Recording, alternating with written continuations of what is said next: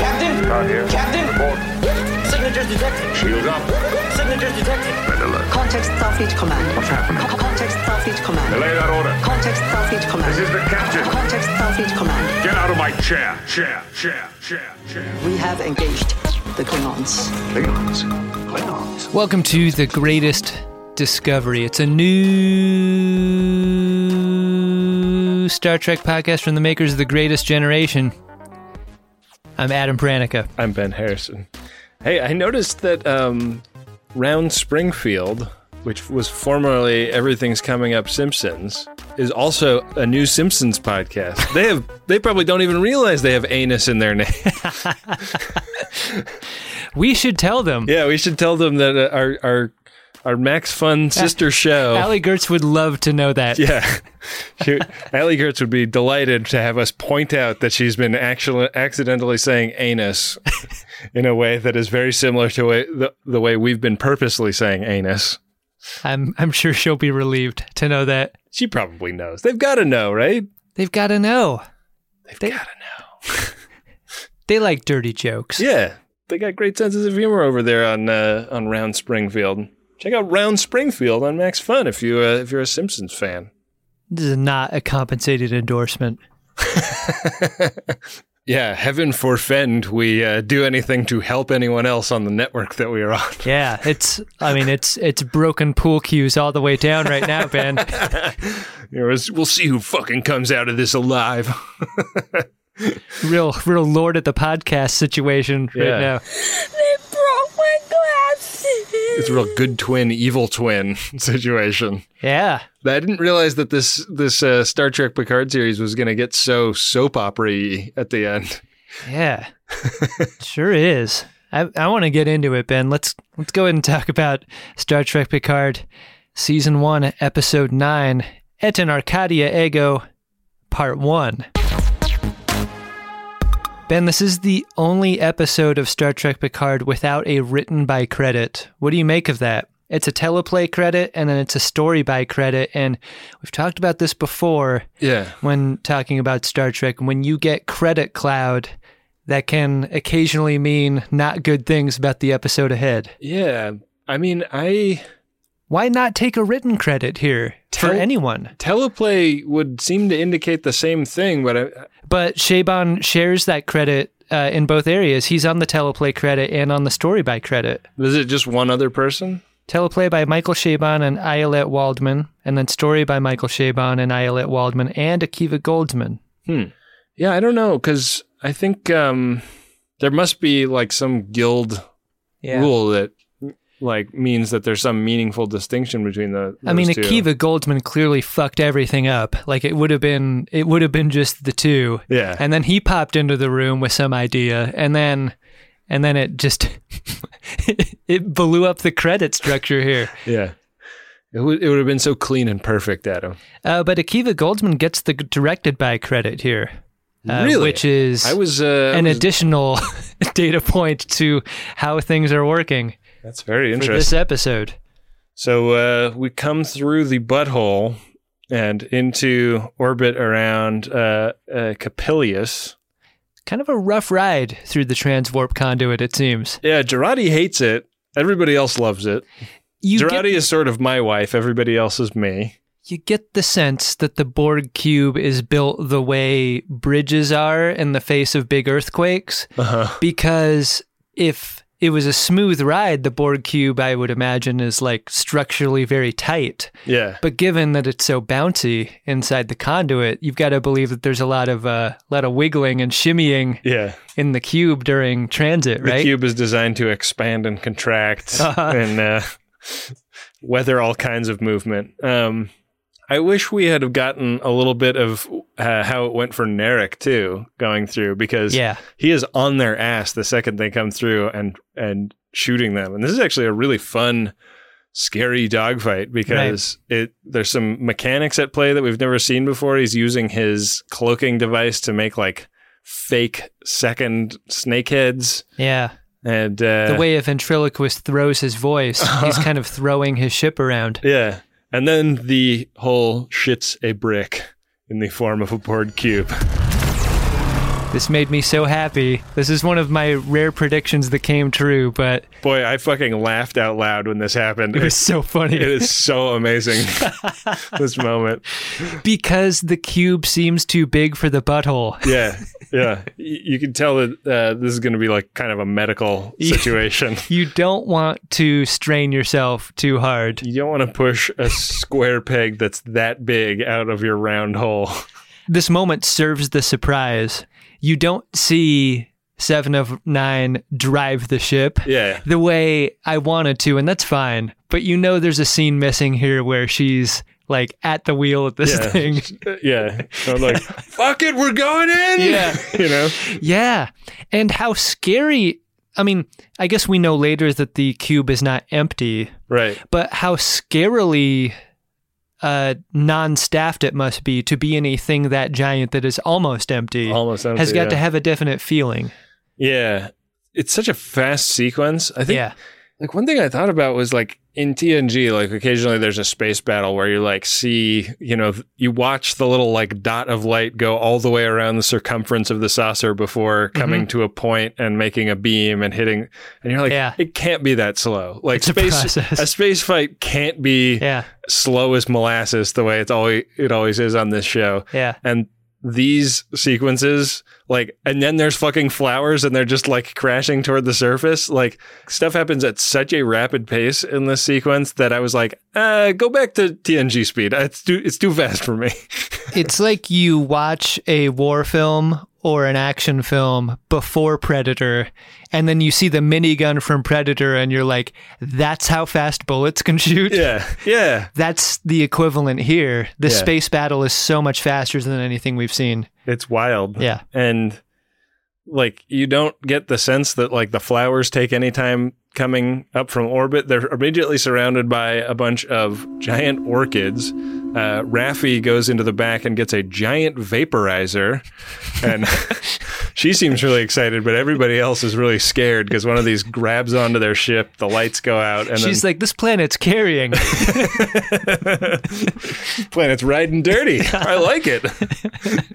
uh, yeah, they they are uh, plummeting toward the surface, plummeting toward the surface, but not scared. Like they they like go through the part of the atmosphere where it's like you know like burning fire around the ship and then they're just in free fall and they're like oh cool and then they all turn and picard seems almost possessed uh, or maybe just bonked on the head hard to tell the, the pace is so fast and then it, it's communicating something visually that seems a little bit familiar like we know the many dangers of entering an atmosphere uncontrolled right and so the idea that these ships might be protected by these orchids is something I thought of. On the other hand, they may be getting attacked by the orchids because their power is going out right uh, but also like I think we've seen war films where if you get caught in your parachute on a jump, it is the most dangerous thing to happen. So if if it starts as protection and ends as danger as you're hurtling toward the ground, it Yeah. could be a little bit of all those things.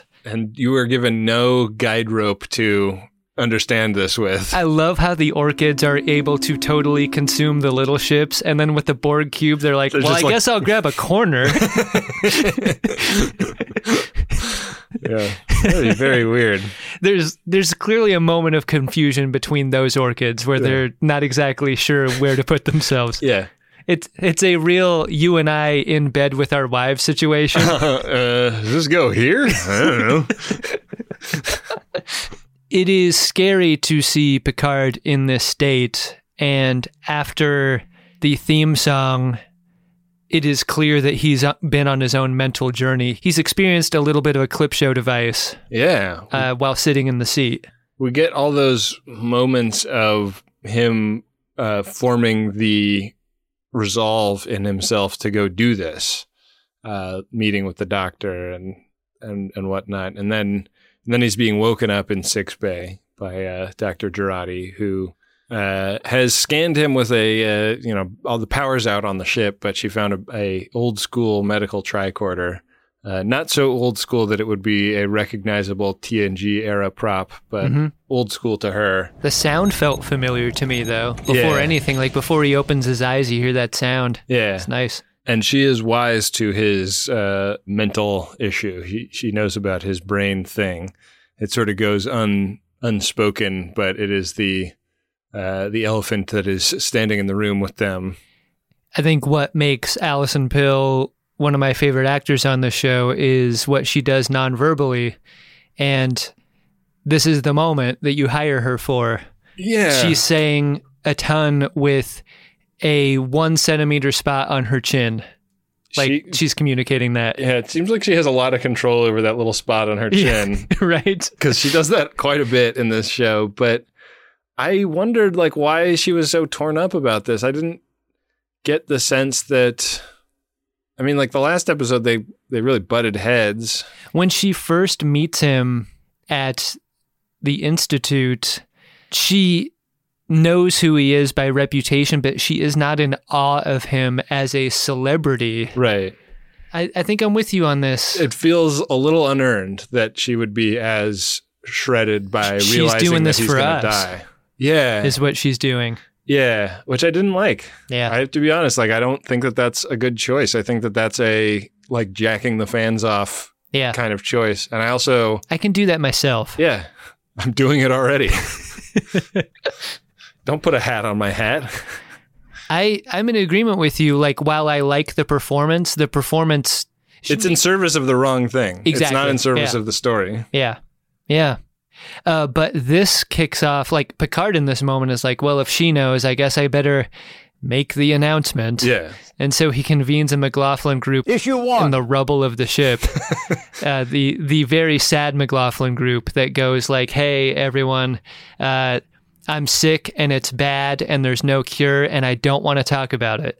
Yeah. The uh, the classic Picard thing of like my problems are my own hmm and none of you are at the pay grade where you would be uh, permitted to ask me about it. So they're asking Soji about the settlement here. Uh, Capellia Station is the name of the encampment that they spotted as they plummeted from orbit.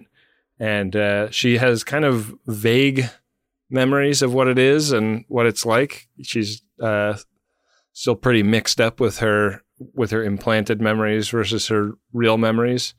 Um, they also have a ticking clock because they know that the Romulans are headed here. The, the Romulans have had to warp. They they're not getting there via Borg tunnels, but they're Right. but they're coming. Much smoother ride over there for the ROMs, you Yeah. gotta believe. Yeah, it's like the difference between taking a Zeppelin and a 747 across the Atlantic. You know, one is like a real chill, smooth hang, but Yeah. it takes a lot longer. Uh, The other's a, a bit brutal, tbh. but you'll, you're there's a getting, more metal way to get there. yeah, yeah. Um, it's hard to tell how fucked up the ship is too, because like there's a lot of talk in this episode of like we've got a ship, we can leave. But Yeah, the and ship looks fucked up. if on only the they surface. could repair it. Yeah, the damage looks pretty severe. they also get armed on their way out. We might run into, I don't know, angry reptiloids out there. And they decide as they leave the ship, maybe the first stop should be the cube to go see if Hugh and Elnor are there. Right. Because it's in the distance. Yeah. and uh, it's really fried egged itself into the sand trap here. You're gonna want to you're, you're gonna want to take a steep downward angle Yeah. to get that one back up on the green with your swing. They uh, they head over there and are s- surprised to find not uh, El- Elnor and not Hugh, but seven of nine. JL gets clocked as Locutus like from jump, and it and it sends him into that spiral. Like it's not like he got over his time on the cube from before. Every time he's in close proximity to it or or its inhabitants, he is very fragile. And so when someone clocks him as Locutus, he is like really freaked out for a moment until Elnor like almost breaks that spell with his hug. Yeah. I really wondered about the cube. I mean, so much was made of those uh, of those dosimeter badges that everybody has to wear Mm-hmm. in an early episode. Like, is the cube still potentially capable of regenerating? Is it still potentially capable of assimilating? Yeah. uh, they're they're getting food replicators online. What do we know about a Borg cube? Like, like I feel like we've heard the trivia from the very first time we met one. Like, It's strange, strangely generalized. There's not like control rooms or but like a a massive percentage of it could be could be damaged or destroyed while Right. still remaining functional. yeah. So it, there's a chance that there's a a cube fighting 218 warbirds in Yeah. the next e- episode because Yeah. that's uh that's the other news. They they fire up the long range sensor and they get this just galaxy of ships that is heading toward them. Yeah, it's a really fun scene when when Raffi boots it up and sees what they're up against. But it's it's also represents how much better off the Borg cube is than the La Serena. It has power. Right. It has power and batteries. Yeah. And when Picard recognizes this, he asks them to boot up the sensors and they get a sense for how far away this this settlement is too. 218 Warbirds was probably my favorite band I saw on the Warped tour. Hmm. 709 does not look worse for wear here. She looks like she just got out of a shower. She's Yeah. got that like towel dried hair going. She looks Yeah. good. Elnor looks chill, chill too. Like, Yeah, it like- doesn't look like they had a hard landing. Everyone was making it seem as though like, well, if if they happened to be alive before they hit the ground, smashing into the sand certainly would have killed them. Yeah. They're fine. yeah, I was expecting them to find cat food on this on this ship. Yeah. They sort of just push Elnor and Seven of Nine into the corner, and they're not a factor for the rest of the episode. It's like, Yeah. cool. Well, glad you guys are okay. Thanks for letting us use the sensors. We're out of here. We're going to set this part of the story here Yeah. and uh, we're going to go that way. Yeah, like are are these people that have several times already in the series come in at the last minute and saved the day uh, going to be like coming in at the last minute and saving the day later? Who knows? Yeah. Uh, we sort of elliptically find ourselves on a hill overlooking this this synth village, and it looks nice. Yeah, like a, a very contemporary campus of uh, of like a UC that has like a you know that's oriented toward marine biology or something. Yeah, it's uh, its inhabitants are all in very good shape. It's clean in a way that made me nervous, like Yeah. the kind of place you don't want to trample over something and then get sentenced to death at. How very sad. all of the synths are wearing very TNG era costumes, like Yeah.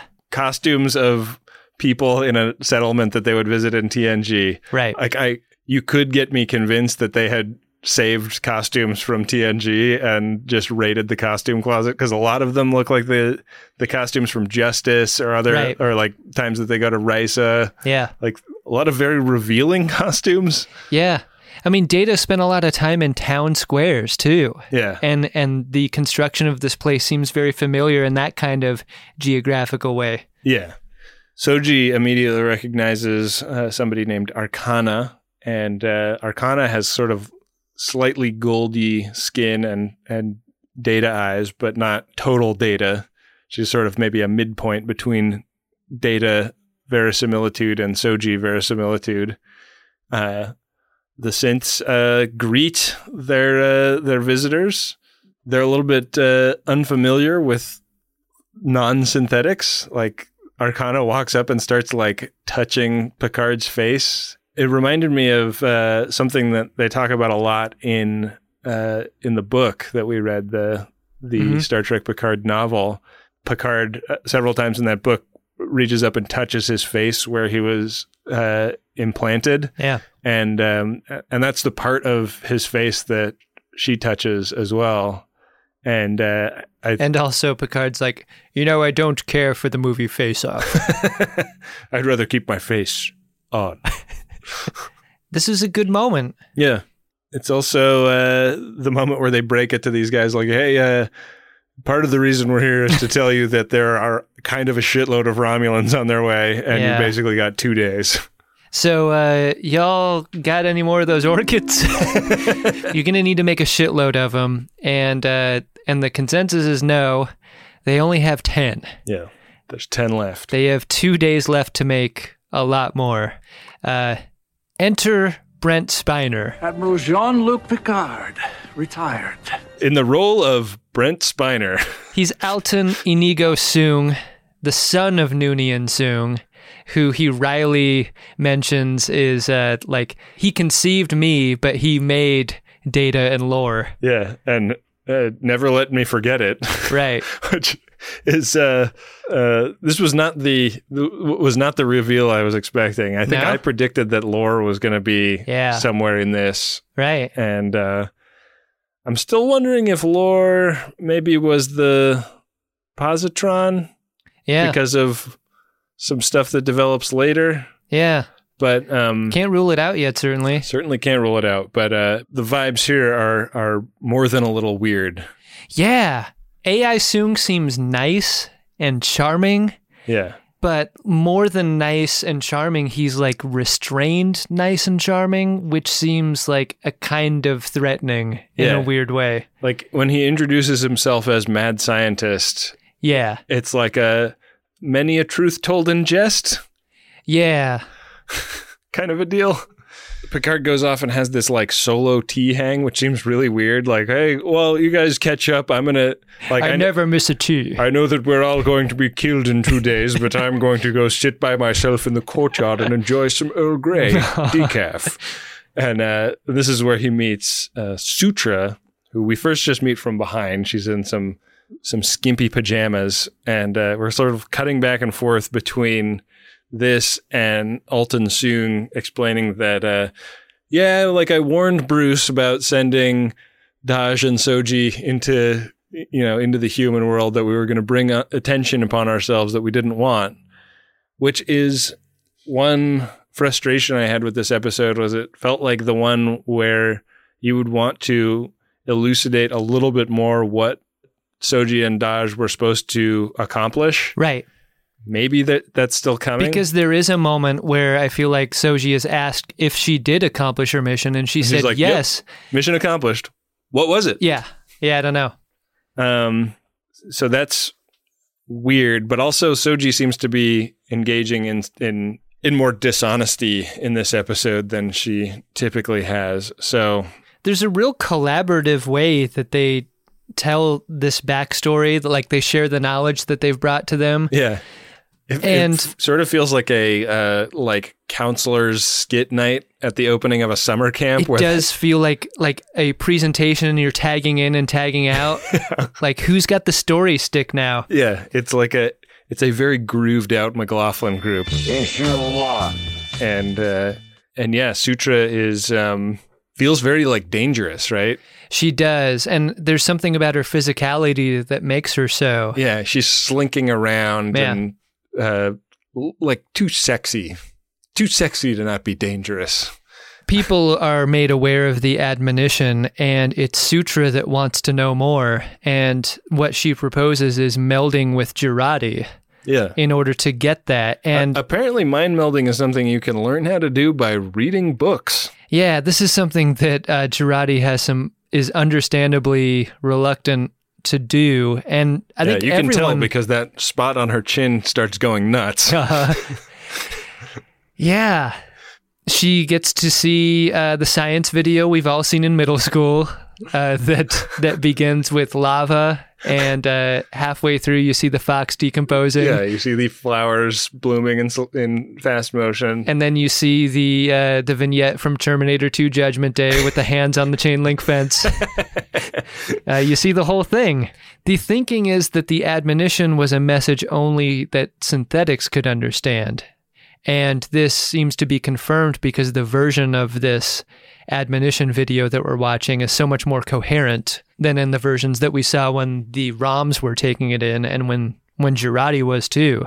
boy i i've really liked this series so far and this moment it just didn't work for me it felt it felt like too too convenient that she could just mind meld Yeah. like mind melding is like it's convenient that vulcans could do it but it does it has never been shown to be possible by non-vulcans Right. and this sort of implies that just like anybody who studies up on it can do it. Yeah. Which I think that what I wish happened was that they could figure out some way to get to the admonition and have her experience it herself. Yeah.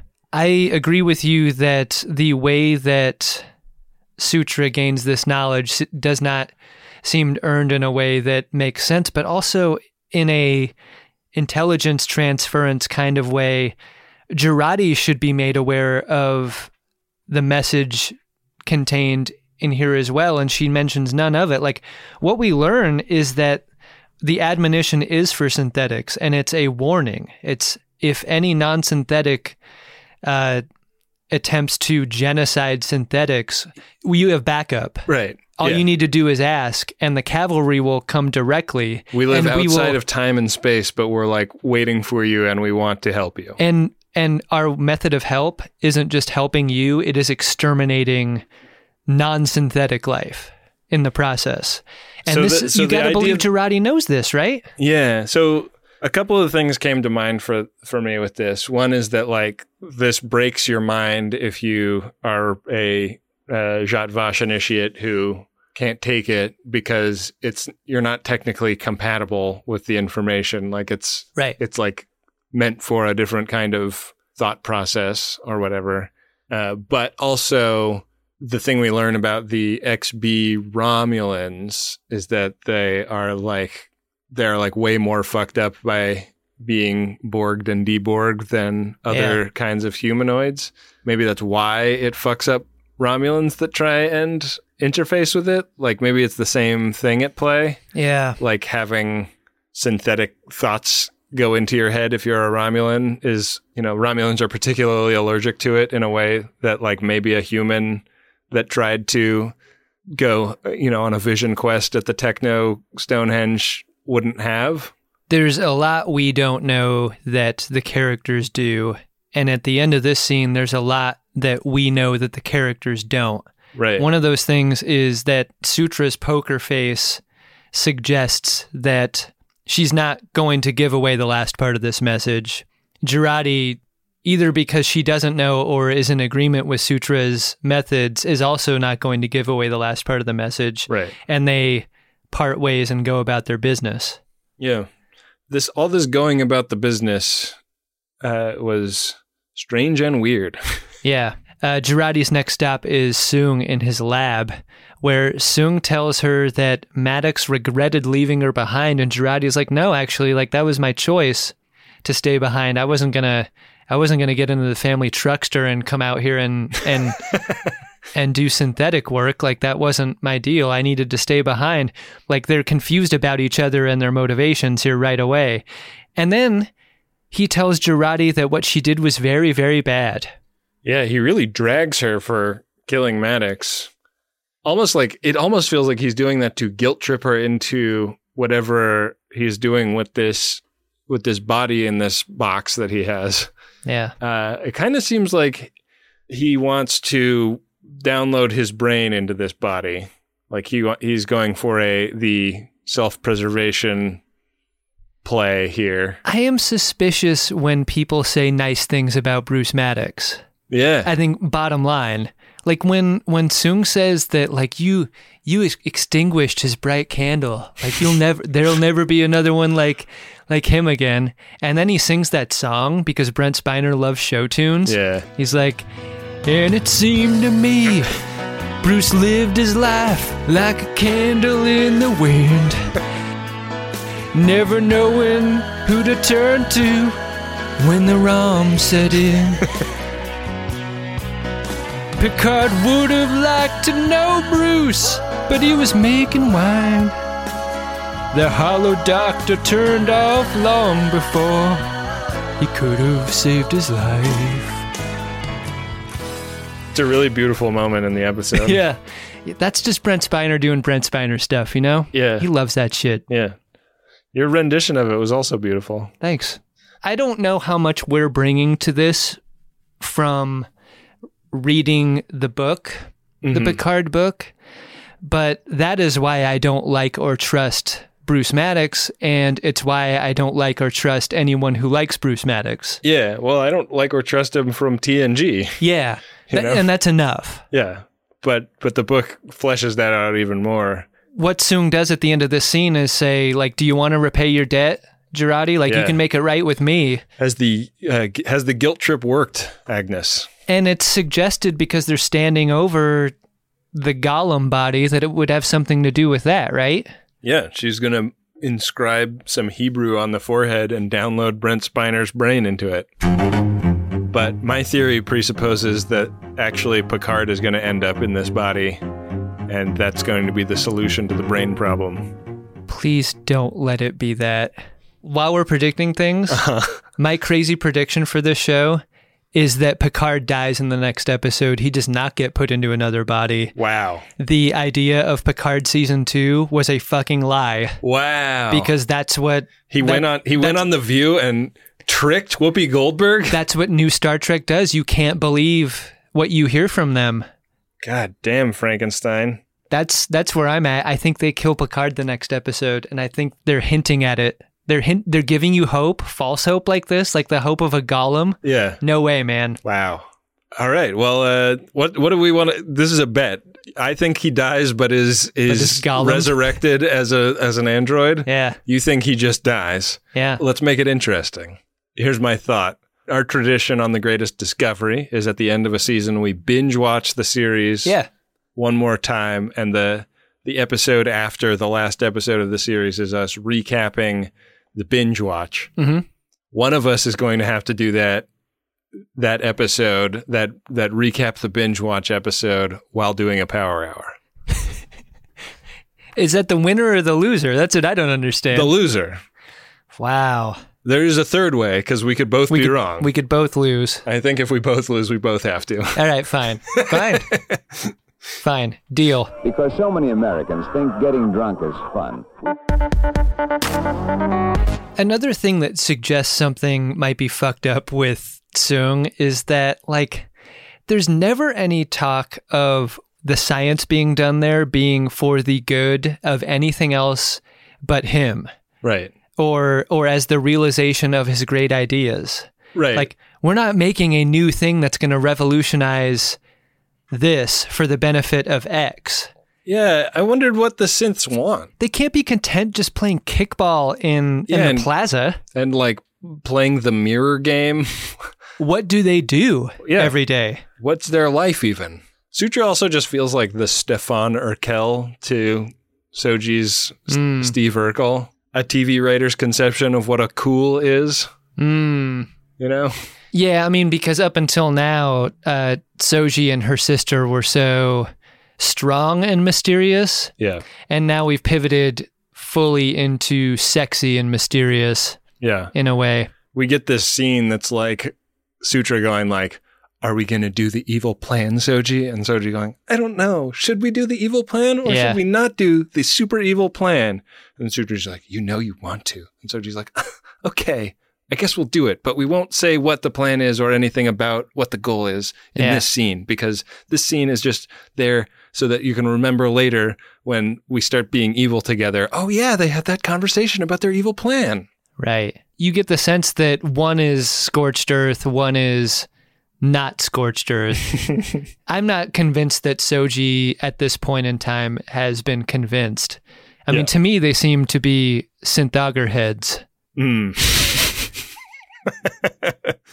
you know, Sutra's plan involves killing some people, and Soji's plan involves killing some people. But Sutra characterizes Soji's plan as like leading to a lot of death. Yeah. And it seems like uh, we would maybe want to get some actual numbers attached to those two. Uh, Yeah, I Proposals. mean, you really want to pro and con this thing. Yeah. I think. uh, best cut in the episode, uh, they turn and see that Narek is being dragged down to the compound by probably the first two synths. Uh, these, these twin brothers that look like the most bad and weird. Oh no, really? I just thought they were real bouncer types. I thought that they looked like they had been like golded up the most and Uh-huh. like made look the weirdest, Oh, like intentionally, like because there's people from all over the spectrum among the synths, and yeah, it's a real United Colors of Benetton ad, except they're all gold. they're all different shades of gold. Yeah, um, she says, looked what the cat dragged in. Smash Cat 2, Spot 2.0. right. I had a problem because she s- she says, uh, uh, this is Dr. Girardi holding the cat, and, uh, and Captain Rios comes in and she says, yeah, they made him referring to the cat, drops the cat on the floor. This is clearly a female cat. Oh, you were you were checking out its undercarriage? Yeah, this cat has has teats. Oh. It's a female cat. Oh. Just say they made her. Wasn't that the deal with the first spot too? I thought Spot was a girl, except for orange cats are almost always boys. I don't know anything about cats and I and I live with one. There's a cat that lives in my house. Yeah, I envy that in you. the next few scenes are goodbye scenes because in this one Rio enters and he's like, "Hey babe, got to go back to my ship and fix it up. I don't know if you know this, but it's very fixable." I know it I know it looks bad right now, but I'm going to take it to a Mako, Yeah, America's Body Shop. we're gonna pound some of those dents out and fill them with uh, putty. no one's going to see this coming, but there's going to be a cool like summer rental style montage where everyone chips in and like does the thing that they're good at, Yeah. and that's going to get the ship back into shape. Rios is like us though; he does not trust these people at the compound, and that's what he tells Girardi before he goes. Yeah. I didn't even trust the ship fixer device that uh, that one lady gives Raffi. She's Yeah. like, "Here, it fixes ships. It's a Yeah. ship fixer. Just go ahead and fix fix up your ship with it." That I- shit looked hella suspicious. I didn't pay it much mind at all because what happens in that scene is is I love you, JL, Yeah, and in what maybe is my favorite part of the episode is that moment like you can see it twist picard up into knots and he Yeah. can't even say it directly to her he's got to like do the turn away it's not my favorite e- moment in the episode. Like everything from "I love you, JL" Mm-hmm. to him saying it back to her, and then like, s- and then scurrying away. Basically, I loved. But everything up until that, I was like, "What the fuck is going on here?" She's Yeah. saying everything you've done for me. Yeah. What is? wh- What has he done for her? yeah he's Like he did something for her by like tapping her on the shoulder and like making her his first officer on the Romulan space lift, but that was he he ruined her life that came to a disastrous end. yeah i am less and less feeling sorry for picard's inability to show affection or feel love and more and more seeing him as like a tragic figure that doesn't have to live the way that he does Yeah. like I feel no empathy for his reluctance to share his feelings with the people around him. Like they're there and like it used to be a quality about him that was like, oh, that makes him interesting. It's not interesting anymore. Well, it was an interesting quality when he was a captain because he had to do that Because he had to. And it was he a doesn't have to professional anymore. choice. Yeah. Yeah. and the idea that it's just like, yeah, he's actually just broken. It's like muscle memory for him not to love. Like, fuck that. Yeah. I don't dig that at all. Yeah. We're going to have a lot of conversations about this in this episode, which is like we like the performance, but we don't like the motivation. Like Michelle Hurd in this scene is rad. Yeah. And she kills it, but it just doesn't get you there Yeah. because because of the motivation and what we know to be the truth of these characters. Yeah. I'm glad that he comes back up over the top and says he loves her. Yeah. It it felt true. Yeah. I don't know what she means when she says all the things you've done for me though. No. Yeah. I can't think of a thing. No. No, especially because like she could and should say that to Rios. Right. And you would definitely know what she means by that. Right. Yeah. Picard has not taken a great interest in what's going on with her. I wonder if there was a draft of this episode where that was Rios Interesting. and they made it like, well, God, if we're saying goodbye to people, like we we need someone to tell Picard that they love him and we need Picard to have that moment and we're just gonna like brute force that scene into shape this way rather than the way it probably could have and should have been yeah. in a more true way. Hmm. Anyway, uh, Picard kicks it in Maddox's office trying to hail Starfleet, and of course he can't Yeah. because either they're too far away or that's Or just they're not being how the jammed. station is configured. Like they've never contacted Starfleet because that they've never wanted to. They've hidden from Starfleet. Yeah. Looks like Maddox has one of those sit down showers in Hmm. his quarters too. He was chilling the most. Yeah. it wasn't fully retired, but he was getting ready. Yeah. It's back with a lifetime warranty. Yoo-hoo! I do like uh, the type of house that has a shower with a big window. Yeah. Like, There's nobody out there. yeah. But there could be. Yeah. it's an, a little element of danger. Makes the shower sex especially exciting. Yeah. The, I don't uh, think shower sex is good, by the way. I think it's bad. Wow. Hot take. Shower has some appeal to me. This is the shower that you famously piss in. So you do a lot of things in God damn it. in a shower.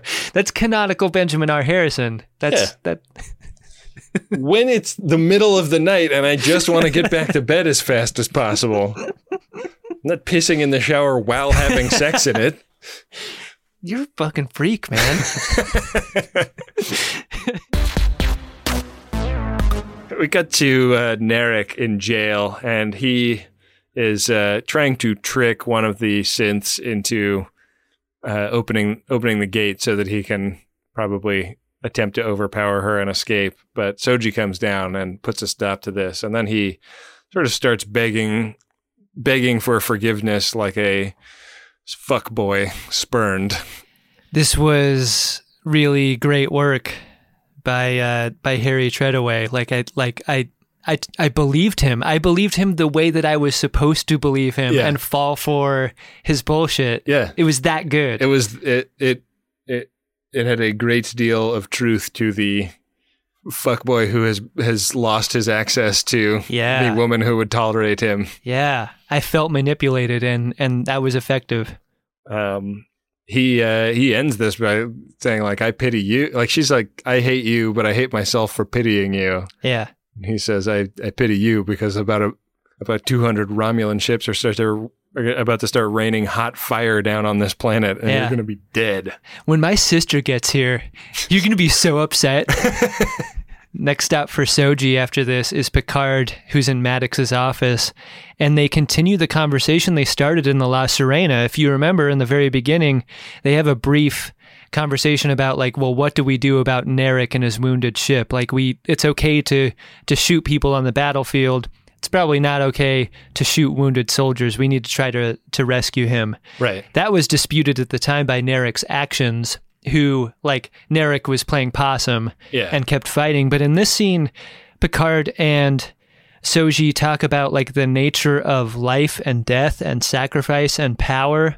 Yeah. And JL, like, in talking about the math of such things, is like, all that really matters to a person involved in such matters is where the power lies. Yeah. Well, it's kind of the trolley problem, right? Like if you're the one person on the one side and and watching somebody throw the switch to save the eight people on the other side, you're pretty mad at the person that threw the switch, Right. you know? And that's uh that's sort of what he's talking about here. There's a line of dialogue that I hope doesn't become literal, which is Picard telling Soji, the thing that matters is who's holding the knife. And god damn it, if in the next episode it's going to come down to like Soji going stabby on someone after a moment of thinking about it, Yeah. that's going to be upsetting. That would be bad. But maybe it shouldn't be so simple. Concurrent with this scene, Sutra has relieved Saga of Narek sitting and takes down the force field in order to go inside. At some point Narek got his face wound fixed. Yeah. In between the last scene and this one. He's looking great. Yeah. Uh, this definitely feels like Soji is keeping pipes occupied while Oh, while Sutra does this deed I was not thinking that. That's interesting. because they keep having the conversation and it ends with a like ah!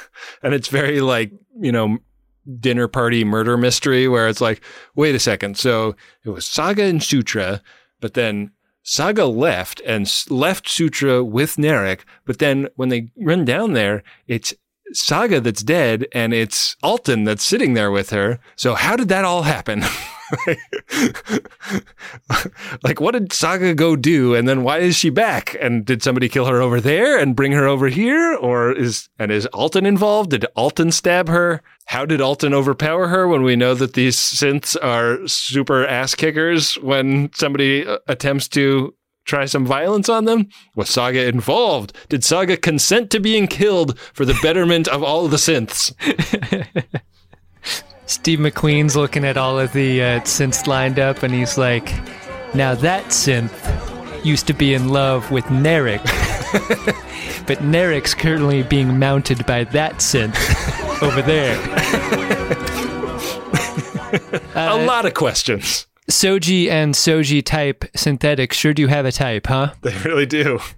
because I don't think this scene suggests it. I think it full on makes you believe that uh, that Sutra would fuck Narek if Yeah. given the chance. She's like, I'm torn between using you, killing you, and fucking you. Yep. But I'm gonna use you first. right. And then, Then- and then use you by fucking. then you. maybe fuck you. Then definitely kill you. Narek's like, "Have you ever considered uh, Mary?" Th- there is there is a third part of this game. we could both be stuck drinking a ton of beer. Soji and Picard stand over Saga's body and they see the brooch like stabbed through her eyes. Yeah. And then like this is one of the scenes in this episode that like really made me roll my eyes. Picard stands up, turns to camera, puts on his sunglasses and is like, "Narek, we never should have taken our eyes off of him."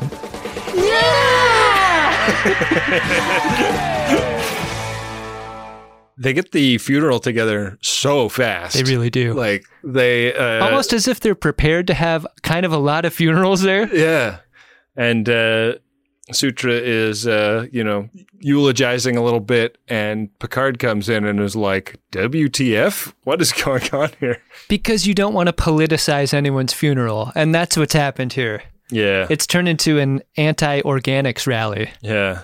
And they're saying like, "We've got to, we've got to blow in a phone call to these extra temporal synthetics that have uh, have left this nice signpost for us."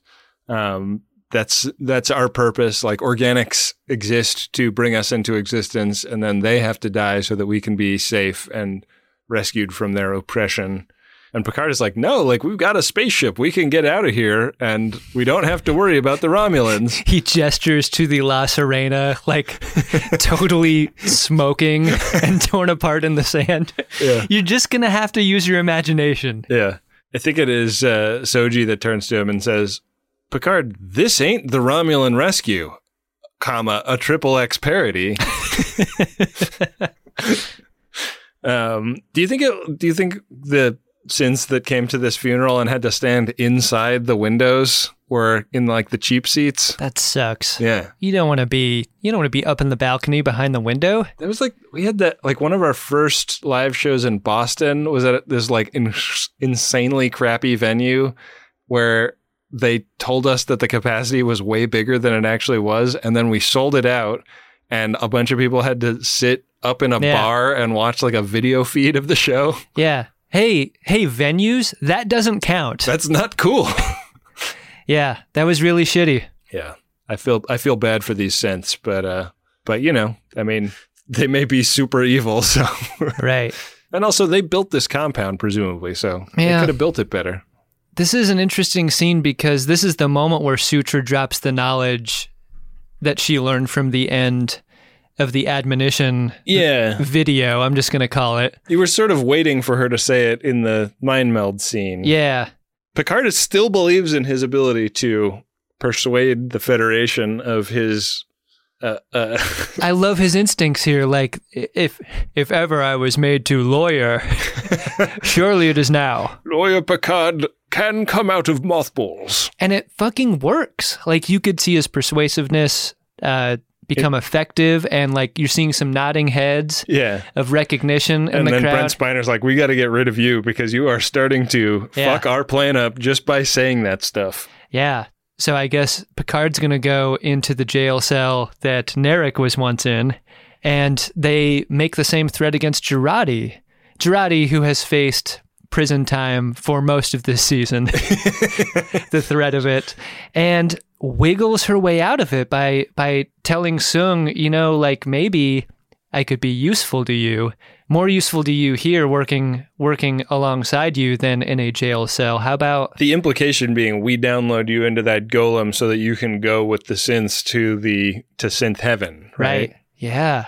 That also underscores when Sutra gets in Girardi's face about like you better be ready to die for your kids here, right? If Yeah. you consider yourself the mother of the synthetics, like you're gonna die for us, right? And she's like, sure, but no such question is posed to Soong because Soong has the lifeboat Right. up there in his office. This new federation unites synthetic life forms in a powerful alliance. it's crazy how the story of the synthetics becoming the destroyers has been twisted into this. Yeah. You know, like at first it meant one thing, but now it means something completely different. And the way in which it became different wouldn't have been made possible without the the synth ban and the destruction on Mars and the and the thing that happened with evacuating the Romulans. Like Right. it self perpetuated itself. Yeah. And the fact that some clips from the destruction of Mars were part of the admonition Yeah. makes it feel very like I wondered is that like That's a little Battlestar Galactic y. This happened before, it'll happen again. Yeah. What's that about? Eh, I don't dig it. Maybe they keep updating the Techno Stonehenge with new footage. They maybe they George Lucas the Techno Stonehenge. They uh they Data re- shot first. Yeah. They recast data and now it's Hay- Hayden Christensen that the that the robot morphs into. You were the chosen one. I hate sand. It gets in my gears. so the since arrest Picard and the Romulan fleet is only a day away. Yeah. Commodore O is on that bridge. Yeah, the the button on the episode is a is a long pullout of Commodore O in full Romulan broad-shouldered regalia. I thought we should have stopped the episode there, but instead we cut to Starfleet HQ and we see like her out of office message. Yeah, and that's actually where Picard was calling and that's why nobody comes. That's right. Yeah. Hey, this is Commodore O. Believe it or not, I'm on a warbird. So leave a message. Believe it or not, I'm a rom. Oh, I think I know the answer to this question, Ben, but did you like this episode? I really didn't. I have really liked the season so far. There've been stronger and weaker episodes, but I am very disappointed in episode 9. I'm not really sure like how you dig out of a hole like this. This feels very fucked up and messed with. I am in total agreement with you, and you using that terminology made me think this feels like a comic beginning a set with 10 minutes of shit. Maybe Like, it is. As a test, because so much about this episode feels contrived in a way that the episodes leading up to this one didn't. It feels tonally off. yeah. It feels like it feels like a bad day in the writer's room. I've heard a couple of rumors about m- why Michael Chabon left the show uh, after turning in season one, and I won't repeat them because I don't know of their veracity or not. The but- copies of those rumors have little uh, like if you attempted to put them on a copy machine, oh yeah, it would reveal where Yeah. exactly you got the rumors. yeah, yeah. It's, the, it's like a, it's like Academy screeners. Yeah. you could get in a lot of trouble for spreading those rumors around. Those rumors are watermarked, Ben. Yeah. Um, but this episode made me wonder did Akiva Goldsman come in and meddle in a way that he found intolerable or I wonder something? that. I wonder that too. So I. Uh, I don't know. I think that's I don't want another- to like make it Michael Chabon was the good guy and Akiva Goldsman Sure. was the bad guy, not knowing anything about it. It's not what we're saying. I just I can't see why you would take such a hard left turn into I don't think Michael Chabon's coming back for season two because Picard will be dead and there will not be a season two. yeah. Maybe that's maybe that's what it is. We're in agreement here. This has been a really strong season up until now that I've really enjoyed watching. It feels like a different show this episode. I also wonder just like has the world changed so radically in the last week that I like can't take joy in something that I liked before? You're now anhedonic. Yeah. I don't think that's the case. I I really hope not. if this is a dig, if this is a stand-up comic dig, then then the next episode should be amazing. Like dig out of it, guys. Dig out of it. Show us what you got. I'm I'm rooting for it. I want it to happen. I do too. And there's a lot of pieces in place that could be really fun. Yeah. It could be a uh, Rise of the Borg cube yeah. out of the sand. yeah, I mean, Give me that. give me that. Give me that shit. Give me season 2 that's just uh 7 and 9 cruising around in a in like a beat up Borg cube. like Borg cube joins the Fenris Rangers. and starts kicking some ass in the old neutral zone. The Fenris Rangers become more powerful and more respected than the Federation because because idiots are running the Federation now. All right, I'm on board. Yeah. Picard clearly dead. Everyone knows it. Picard clearly an android. Everyone knows it. I think I think Picard would have really weird feelings uh, post Borg about becoming an android. That's why I think it's kind of an interesting direction for the like like if that's the thing that you put at the top of the cork board when you're starting to break a season of like that's that's the point we need to get to. How do we get there?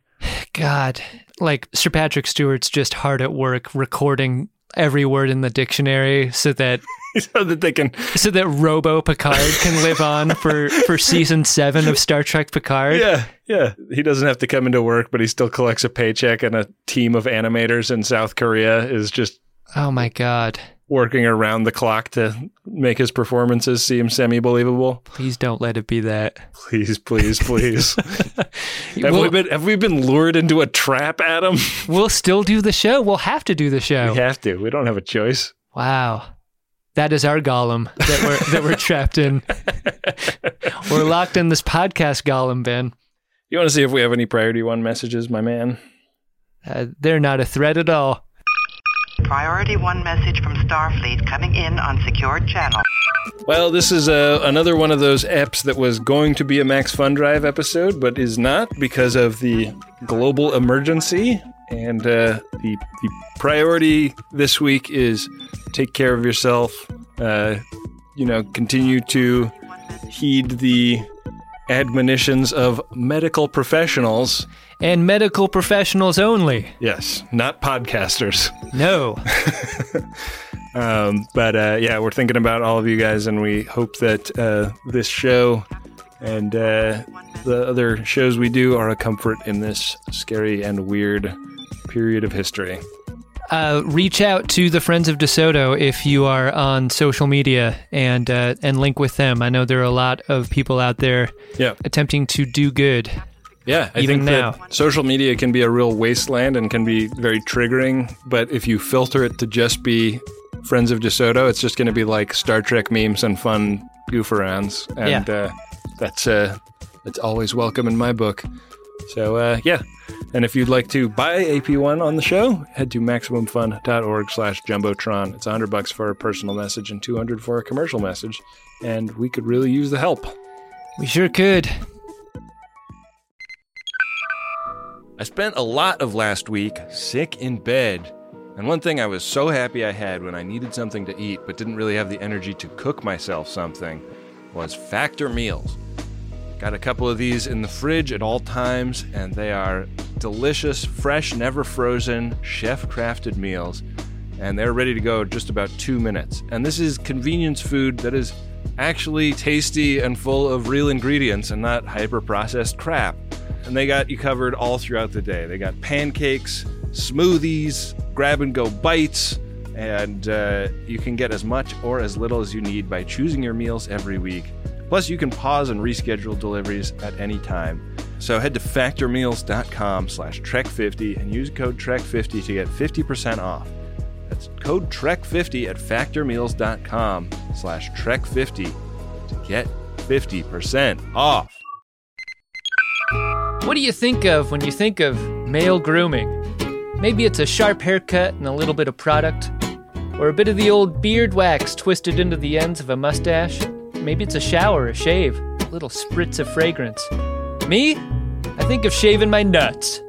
And not just my nuts, all around those nuts. I'm talking all around those nuts. And this form of male grooming is hard to do when your junk looks like a log of Play Doh rolled through a dustpan in a barber shop. It's wrinkly, it's wriggly, nothing stays in place, and it's the one area where you don't want to have an accident. That's why I'm glad we're sponsored by the spring cleaning champions at Manscaped. They sent me their brand new Lawnmower 5.0 Ultra. It's their fifth generation trimmer, featuring two interchangeable next gen skin safe blade heads, a standard one for taking a little bit off the top, and a new foil blade to go smooth wherever your heart desires.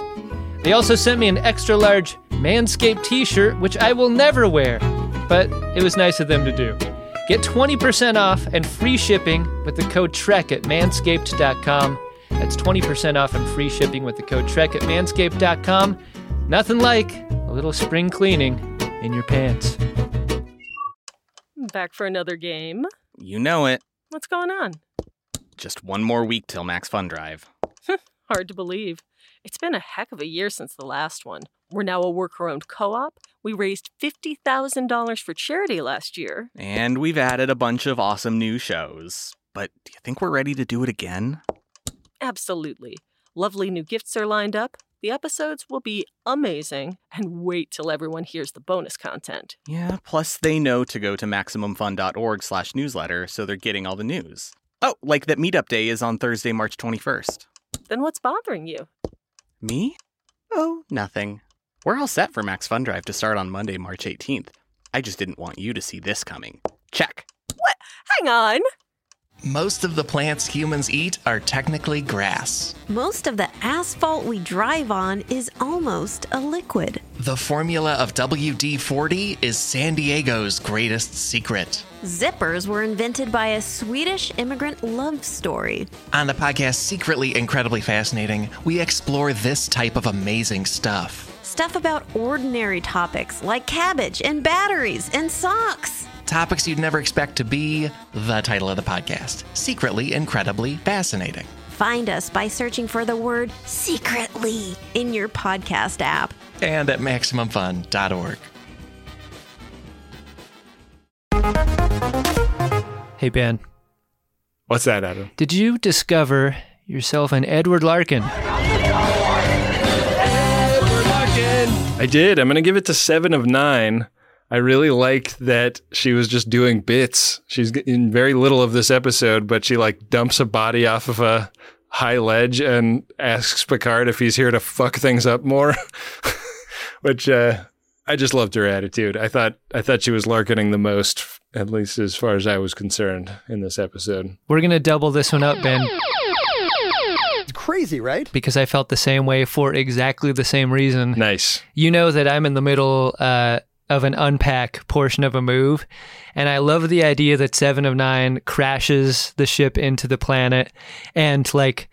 You don't even know where to begin at that point. And like, in I like guess we'll triaging, get rid of these Romulan bodies. Like pick a body, kick it off a ledge. We got to clean up. yeah. In the same way that I'm like, I don't know what's in this box. Open the box, mm-hmm. unpack it, get yeah. it done just take pieces and put them away. It's something that you got to do shovelful by shovelful. I'm going to say this also uh, best hair of the season. Mm. Uh, Jerry Ryan, seven of nine, this episode, that scene. Pretty killer hair. Great hair. All right. Well, uh, that just about does it for us. Oh, I guess I got to do the uh, next time on, right? Yeah, we have the season and what I'm calling the series finale coming up next week. It's part two of this episode, Ben. What do we see in the preview? Well, Adam, uh, we got a little edited package at the end of the episode showing a lot of orchids going up into space and fighting Romulans. Did it look like 200 and it, it looks like quite a few, maybe maybe one shy, but oh, then there no. was a shot of Rafi just like super faded off in a corner. So I think we know what happened to that one. You know, have you ever tried cross pollinating one of these orchids with maybe uh, snakeweed? um, yeah, it looks like uh, the the compound is also like self reconstructing in some way. Ooh, uh, and. Uh, Picard is begging Soji not to uh, follow this evil path that Sutra has put her on. Um, looks like Picard's out of jail in those scenes. Yeah, and looks like the La Serena is very flyable. Huh. So uh, it may have gone by in a glimpse that I didn't catch, but uh, no, no word from Borg's cube. So uh, not sure what happens there. I wonder if they blew their Borg load with the surprising appearance of it this episode. Yeah, they're not gonna they're not gonna hat on hat. Maybe not. Yeah, surprising it, Borg appearance, right? It, it's like it's like severing a head that takes a second to slip off the body with Elnor. Like you can't do it more than once in a season. Yeah, I mean, shit. We need we need more decap attacks. Yeah, maybe we'll get some. Elnor was definitely punching some of those synths in uh in this episode in this uh, little Yeah. preview. So Yeah. I mean, what you want to see is Elnor punch a synth in the in the face and then go like, "Ow, my hand!" You know, that really hurt my hand very badly. Radical candor. Yeah, he just turns to camera. Radical candor. All right, we're gonna leave it with throbs from here. So thanks for listening, and uh, tune back next week for the exciting conclusion of Star Trek Picard. Season one. The Greatest Discovery is a Maximum Fun podcast hosted by Benjamin Harrison and Adam Pranica. It's produced by me, Rob Schulte. Our theme music is by friend of DeSoto and YouTube sensation Adam Ragusia. The Greatest Discovery is made possible by the support of our listeners like you. Visit MaximumFun.org slash join and pledge your support. If you'd like to discuss the show online, please use the hashtag GreatestDiscovery. You can find Ben on Twitter at BenjaminAHR, Adam is at Cut for Time, and I'm at Rob K. Schulte. Thanks, we'll see you on the next episode of The Greatest Discovery.